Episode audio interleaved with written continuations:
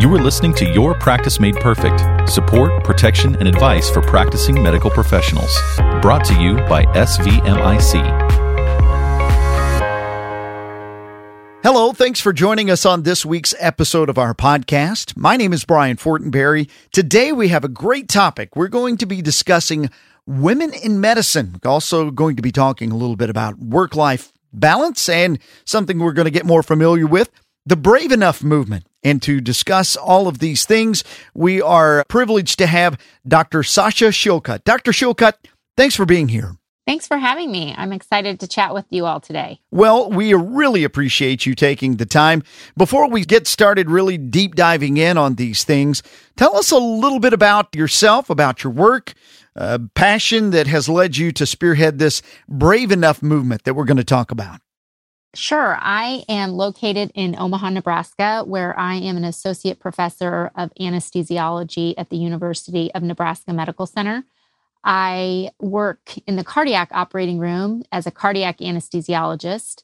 I also am a vice chair in my department. And uh, approximately three to four years ago, I recognized while I looked really good on paper and I had a significant amount of publications and grants and research and a lot of good academic clinical productivity, and I looked great um, if you were to look at my CV and all of my accomplishments, I was really fighting clinical burnout and professional burnout in my personal life, which was having a significant effect on my family. And at that point, I recognized that I had isolated myself significantly away from friends and I needed some friends. so I changed some things about my life, some priorities, my health, my work life balance was pretty out of whack. And so part of that growth and getting my work life balance back into a good positive swing of the pendulum, so to speak, was investing in friendships again. And so I started a small group of women physicians, about nine women doctors. I asked to join a group and basically asked them to be a support system with me. And from that grew a very large Facebook group into about 8,000 women doctors. And then my friends who were women that were not physicians said, "Hey, you know, we want to read what you're writing and we want to we want to be involved in the community because we are also facing similar issues." And that's when I started the movement Brave Enough. Wow, and we're going to talk more about that. That is phenomenal and the importance of it cannot be underestimated here. Let's get started. First of all, just kind of looking back and doing some research you're very involved in helping other physicians and healthcare professionals in achieving really the well being you were talking about in their personal and professional lives. Talk a little bit about why it's so important that we talk about that today. I think it's important, as we all know in our healthcare systems, we can identify that the likelihood of a physician burning out is pretty high within his or her career. And it's positively correlated with not just the number of hours that you're working, but the type of bureaucratic things that you are now you know forced to do as a physician that at one point was not the majority of your work and we know that there's been studies published that show that the average physician spends 2 hours in front of a computer for every 1 hour in front of a patient and the problem is that there is a disconnect between what really motivates us to work hard long hours and what we're actually doing. And that disconnect can lead to problems such as physician burnout, cynicism, emotional exhaustion, which can then basically cost the health systems significantly, not just financially, but more importantly, it can end up in hurting patients. And so I think it's really important that we talk about these things both as an individual factors that we can help, but also institutional factors. And since I went through burnout and I experienced it, and I thought to myself, you know, at one point, here I am, this highly educated, qualified person who has spent hours in developing uh, my expertise. And yet tomorrow I don't want to go to work. I would rather go teach yoga or serve soft serve ice cream. Sure. this is kind of crazy, right? And so when you get to the point where you actually don't feel engaged and you don't want to go to work and you don't even know if you can do your job, you know, to the best of your ability, something's broken. Yeah. And I think that it's really important that we investigate that because medicine is human work. And that is what is so amazing about it. That's a great point. Is it such human work? But it also has the potential because it is human work to burn you out at a faster rate. The awareness that you had that you were getting to that point of burnout and that you needed to do something is key, I believe. And the fact that you've been willing to not only realize it, but then say, hey, there's probably other people out here facing the same type of issue, and I want to help them, I think goes a long way to your following here. Yes, I think it's really interesting because we tend to kind of look at other people and think they probably have it all together. You know, they're doing okay. Uh, I must be the only person who may be silently struggling with anxiety or with just feeling, you know, the funk that you don't want to get out of bed in the morning and go to work because you're totally and completely exhausted and emotionally empty. And then you sit down and actually talk to one or two people and you realize that wow, everybody's in the same boat. The problem is we don't have time to actually discuss it. I always tell people that we can all make a difference even individual physicians just looking out for our partners. And if you're feeling burned out, you feel yourself kind of becoming overwhelmed. It's okay to withdraw from paper and from projects. You know, right. no one's going to die if you withdraw from paper or projects. But when you start to feel yourself not be able to even communicate with the people in your life who you're closest to. When you start yes. to withdraw from those people, that is a red flag. So you can withdraw from paper projects, not from people. And I'm not talking about like withdrawing from pen pals, you know. Right. I'm talking about your closest people. Your support system. Yeah, then you probably are burned out. Absolutely. And most people that I know, and I won't mention any names, that have what I call their real life and their social media life.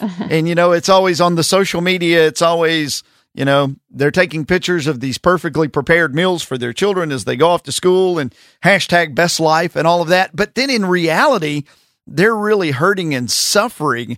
And I think you have done some stuff regarding social media. You had a recent article in the New England Journal of Medicine, social media and the advancement of women physicians. It discusses the role that social media plays, especially as new generations enter into medicine in the medical world, and specifically the influence of the advancement of women in medicine. I wanted to deep dive into that topic a little bit more. How is social media helping or hindering physicians today?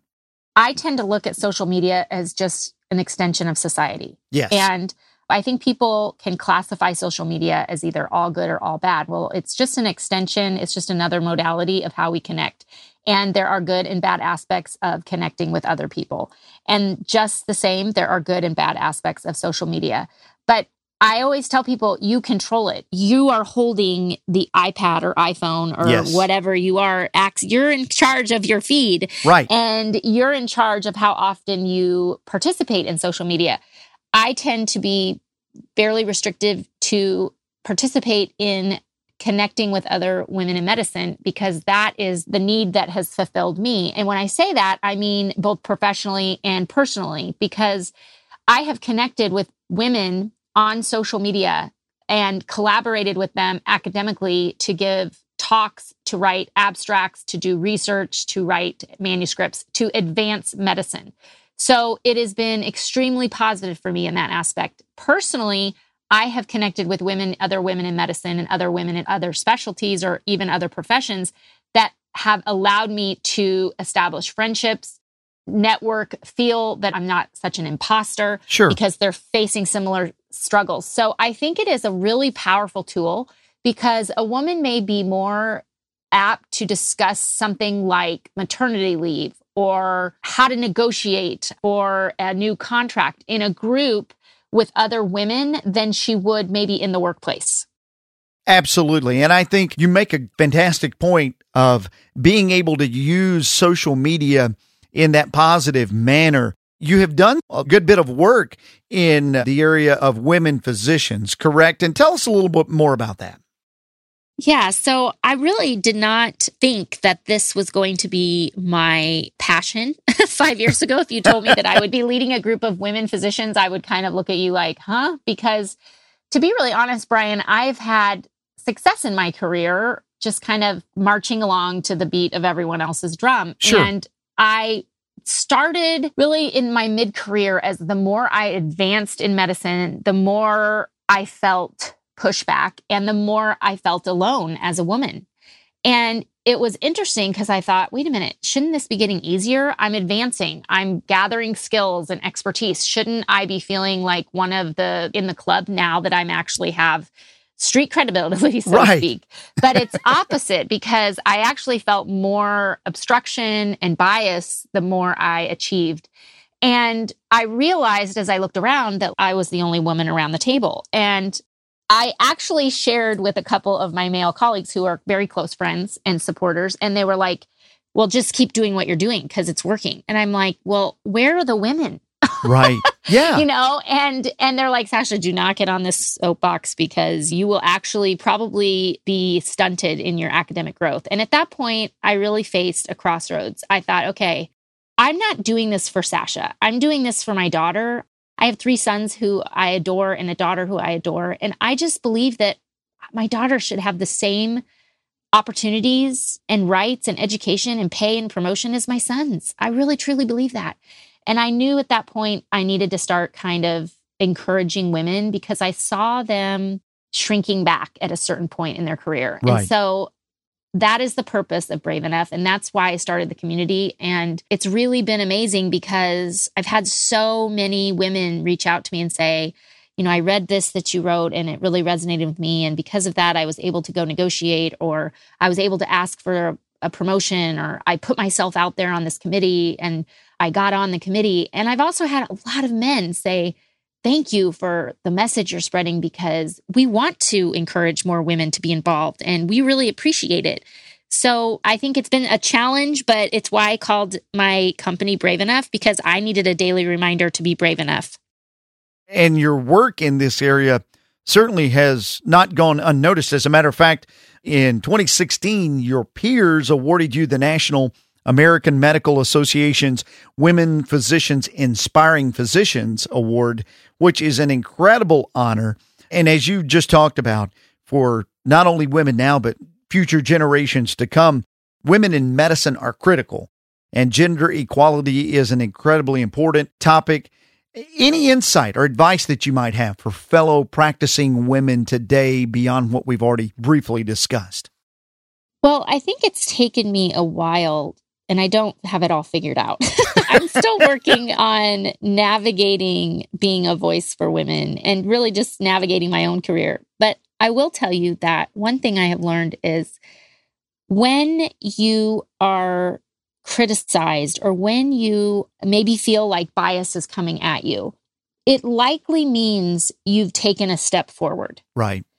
And you should actually see it as a compliment, which has taken me a long time to understand this because we think, okay, we're going to go along and we're going to just check all the boxes. And then some fairy godmother is going to come out of the sky and be like, Dr. Shillcutt, you have achieved all these things. We are going to give you pay and promotion and all these things, just like we would give Bob. But that is not the case. Right. so you have to actually step forward and you have to be your own fairy godmother. And when you do that, you're probably going to surprise everyone around you. And people are going to be like, wait a minute, what, why do you think you can do that? Even other women will be like, wait a minute, why are you stepping forward? Right. So you have to actually see that that obstruction is a positive sign. It means you're stepping forward.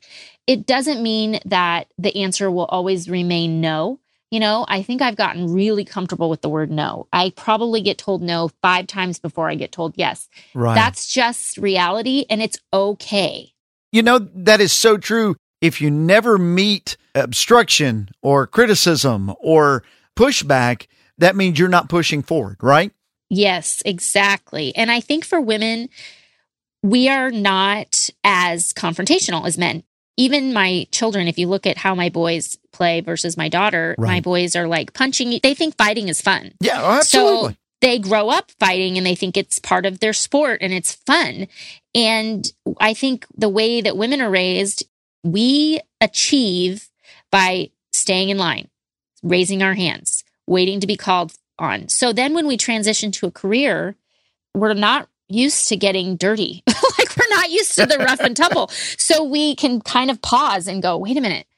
Oh, I didn't get picked that time. I guess I'll just keep my hand down. And so right. it's a different playing field and it's dominated in healthcare. You know, 80% of the leaders in healthcare are men. That's just factual. So I think that we have to understand that it's okay to assert ourselves as leaders and we're probably going to hear no some of the time.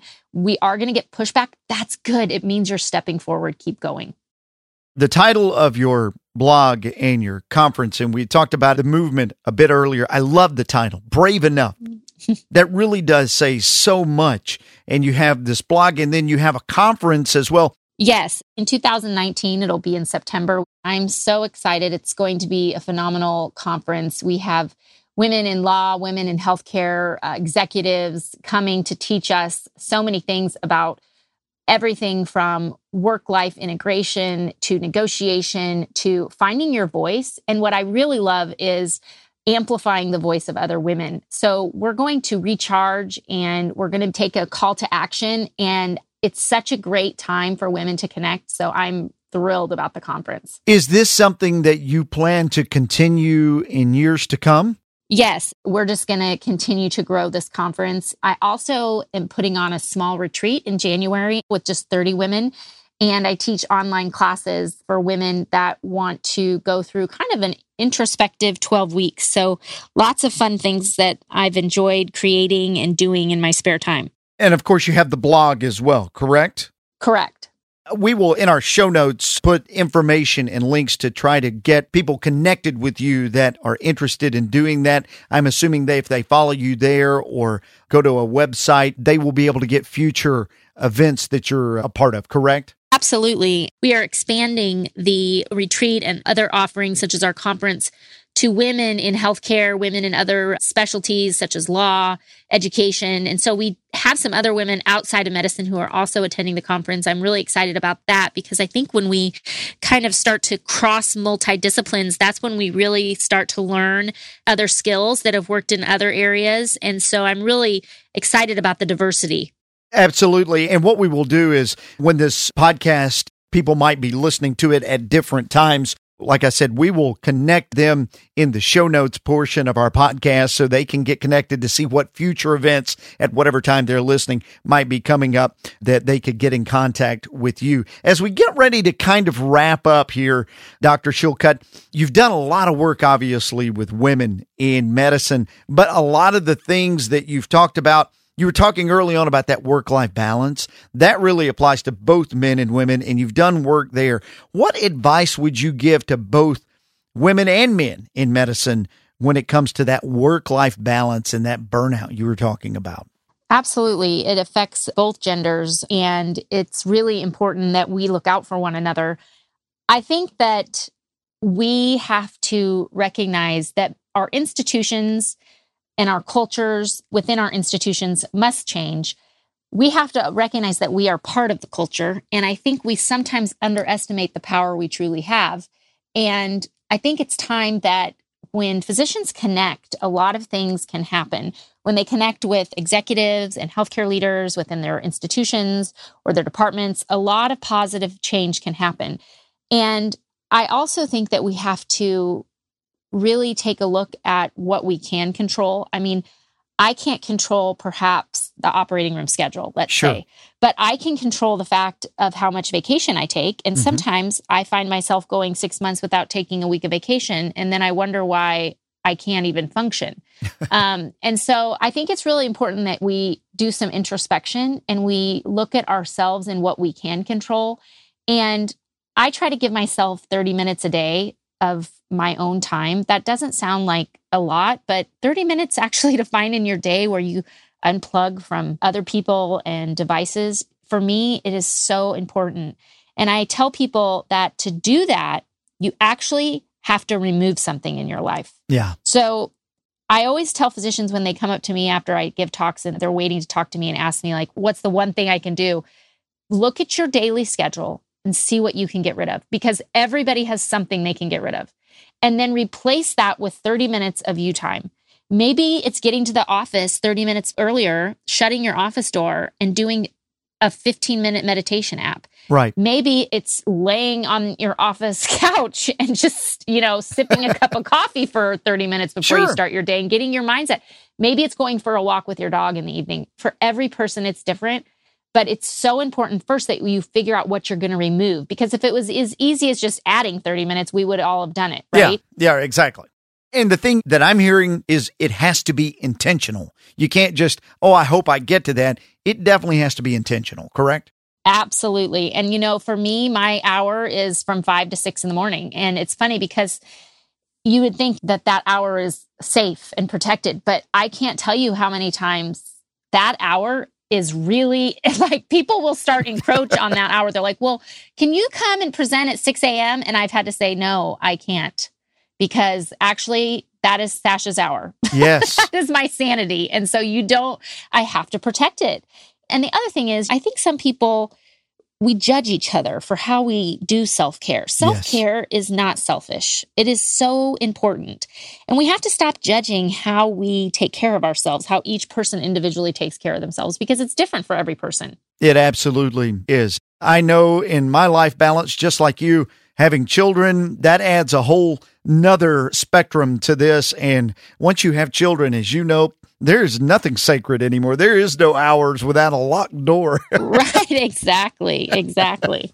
Dr. Shillcutt, I cannot thank you enough for joining us today. This has been incredible information. As we mentioned earlier, we're going to uh, put a lot of this information down in our show notes so that they can get in contact with you and on your social media presence out there. Thank you so much for joining us. Thank you. Thank you for listening to this episode of Your Practice Made Perfect with your host, Brian Fortenberry. Listen to more episodes, subscribe to the podcast, and find show notes at svmic.com slash podcast. The contents of this podcast are intended for informational purposes only and do not constitute legal advice. Policyholders are urged to consult with their personal attorney for legal advice, as specific legal requirements may vary from state to state and change over time.